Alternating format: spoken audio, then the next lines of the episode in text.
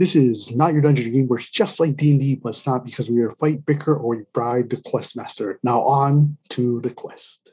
All right, welcome back, everyone. We will go back to right where we left off, which is right where Bill rolled a 17. Will it kill Mr. Lockwood, or will he stay alive through this attack? I need Bill to roll a six die for me. please. I got one. Bill launches his grenade and it flies right past Mr. Lockwood's face, almost nicking him, and kills two people behind him, sending Mr. Lockwood flying forward. He's hurt, but he's not out of the fight. It is now Chris's turn, and Chris, you can now use your weapon. Uh, I want to use my rail gun. Oh Jesus Christ! I got five. Chris, oh Chris, I need you to roll your six die for me, please. Oh, I got uh four. Chris lines up a shot on the uh, on Mr. Lockwood and pulls the trigger. The gun stalls for a second, and it's just enough time for Chris to move it slightly to see what's wrong with it. It f- shoots, it fires its shot, and the shot goes for killing four of his pirates. Almost clean headshot. It is now Bill's turn. Oh, All right. there are now 14 pirates left. So I have I have an unlimited ammo grenade launchers, right? No, you. Oh, you have four rounds left on you at the moment. Your ship that landed has a resupply. Let's go for another grenade, grenade launcher. Remember, if you kill him, there's a good chance there's Commit nothing seppuku. left. There's a chance that if I hit the pirates, it might hit Mr. Lockwood. So I might as well aim at Mr. Lockwood. It might hit the and it's gonna hit that pirates. Your logic. Oh, just roll your 20 dice. Fucking already.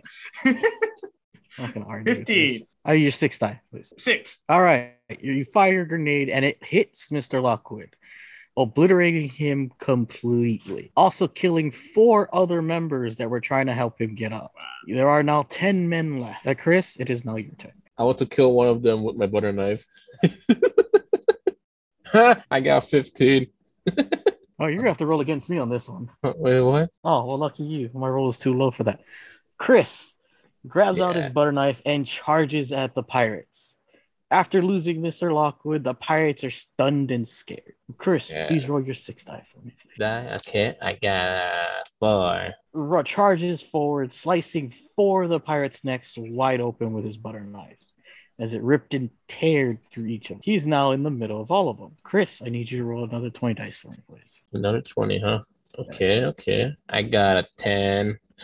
Okay. In this momentum, Chris decides to keep going. He goes to attack another one and trips over one of the dead bodies. Ow. Stunned and still shocked at what had happened, it is now Bill's turn. All Uh, right. they are stunned for the next turn. Chris is now in the middle of six more enemies. well, I'm gonna join them. Okay. I'll start my townfall. Roll your 20 dice for me, please. I got um 18. Bill, deciding to do the same thing, charges, and he does not try to make it quiet as he war cries his way through, which stuns them even more, which allows Bill to come up close and completely annihilate the rest of them, leaving no one alive. Shocked and stunned, the scientists will not move forward. Your the armored wolf hates you guys even more. As you guys collect what was on the armored uh the pirates, you guys notice a lot of the weapons and equipment are from your co- uh are from your your military group. So you guys loaded onto the ship, onto the pirate ship, as well as you guys look for the remains of what could be left of Mr. Lockwood.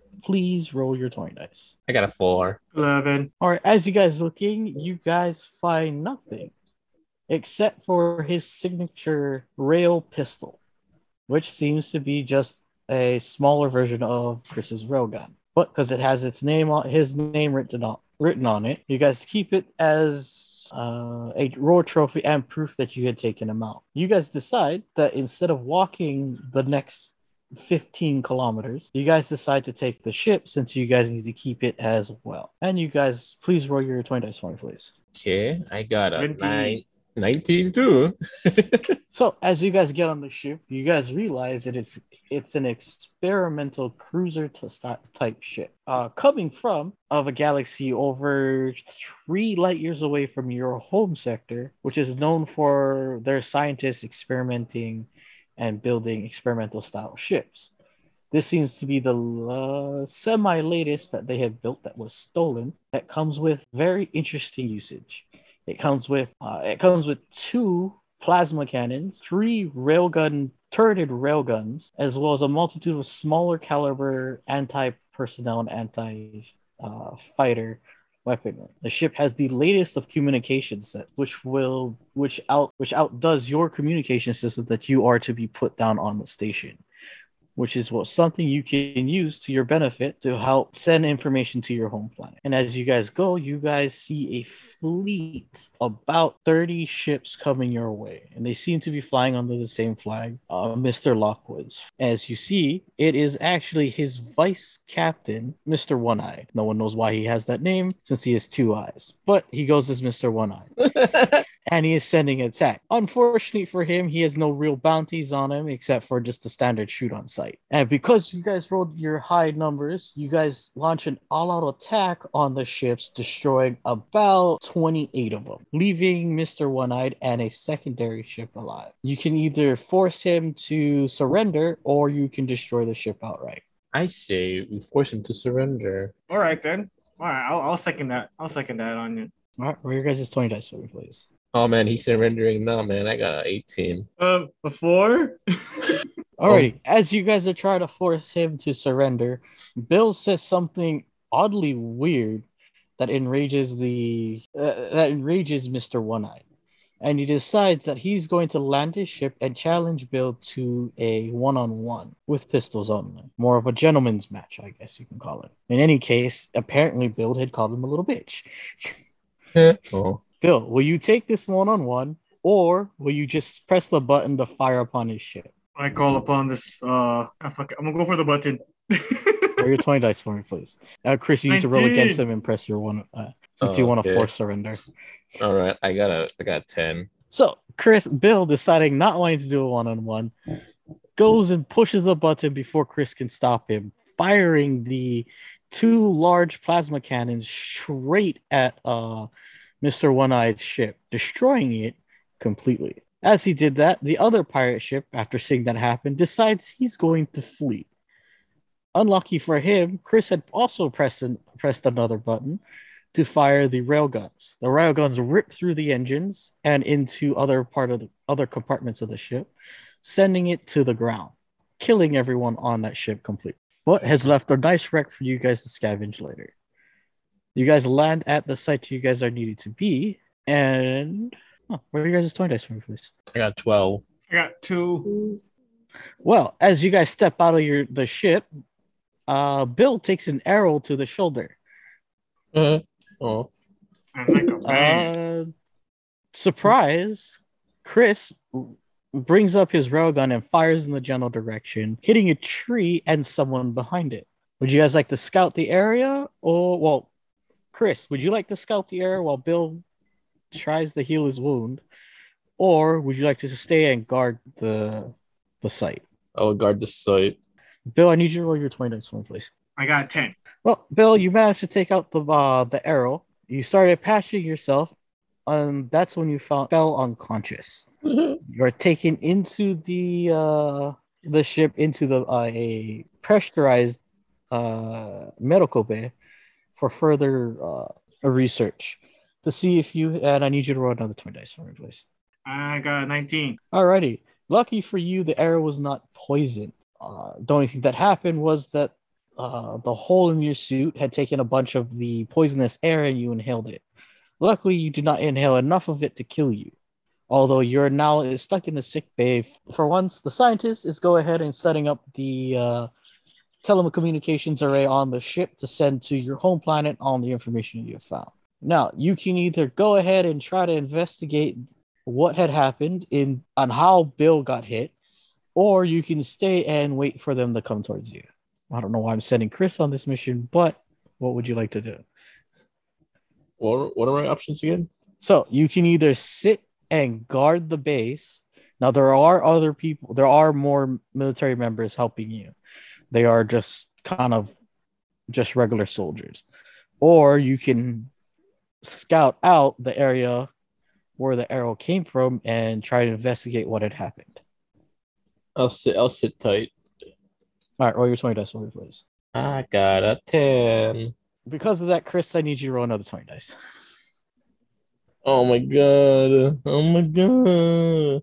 I got a 10 again. Alrighty. So, Chris, you take an arrow to the leg. Oh. And so you can either go inside to remove it or wait to see what comes out of the shadows. I'll wait. I'll take the Alright. chance. All right. So Chris goes ahead and tries does some small first aid to keep his suit from leaking air or air leaking into it, and has managed to stabilize the wound. Although the arrow is still in there and waits for the shadows to move. And what comes out seems to be like, oh, well, lucky you, Chris. Seems to be comes out a what looks like to be a humanoid creature or a human of sorts. It steps out with a bow and arrow, still pointing at you guys and wondering what's going on. You can either shoot that person, Chris, or try to do peaceful negotiations. I want to do peaceful negotiations. All right, roll your 20 dice. Okay. Went from killing to peaceful negotiations. Uh, there's a story to this, Bill. I got I got You're unconscious, so you can't speak. I got oh, i I'm in sick bay. That's right. That's right. I got evolved. Alrighty. So Chris puts down his weapon, stands up on well, tries to stand up, and puts his hand in the air. Is to look as um tries to look as peaceful as possible. That does allow the person to somewhat lower their guard. That person tries to speak. That person tries to speak with you.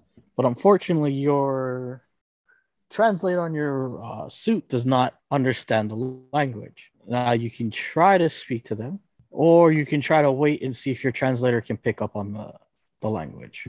Note if you try to sit there and wait for the your translator, it could cause some problems. It could, depending on your role. I would, uh, you know what? I'll take chances on my universal translator. Okay, roll your 20 dice for me, please. Come on, dice. I need this. I got 10. Roll your sixth die. I got a 4. The- Uh, decides to not say anything yet to let the transponder, uh, the translator pick up the language. It does cause cause the native to get a little bit hostile, but lucky for Chris, the tran- the translator does pick up the language and starts translating the language to you. And they're asking, "What are you doing here?" and "What are you doing here?" and "Why are you guys causing so much havoc?" I want to make peace and prosperity. That, that's that's not an answer. Explain it to her or to that to this person. yes. All right. Roll your 20 dice for your first.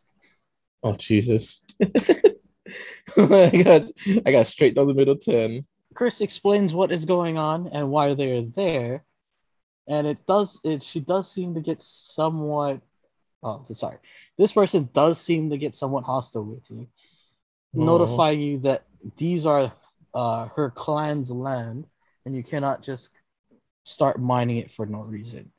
You also notify the person that when they did the first search, there was no one living on this land, or it, it did not have human-like life, as you point to her.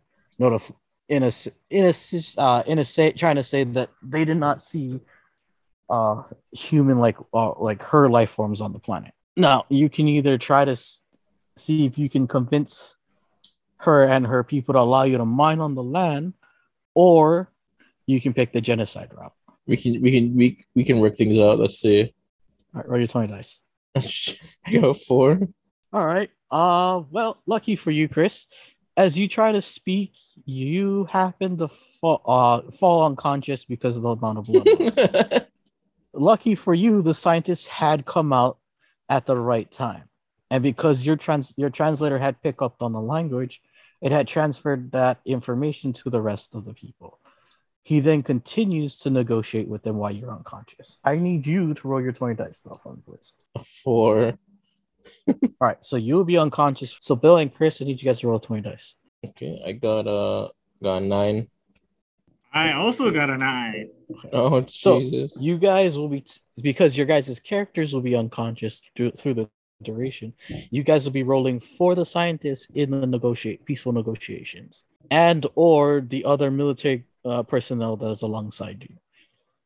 No, because you guys have both rolled a nine, that is an eighteen. The negotiations so far have gone pretty peacefully, although it is with someone who is not of higher rank.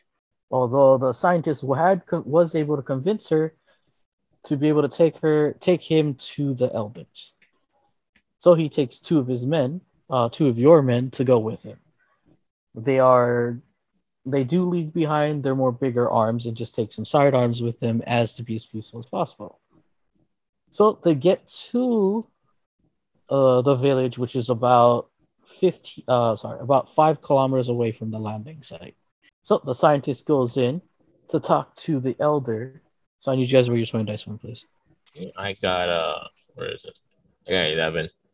I got a 20. Alrighty. So he talks to the uh, the head elder, notifies him of the situation that are in and what they're doing there.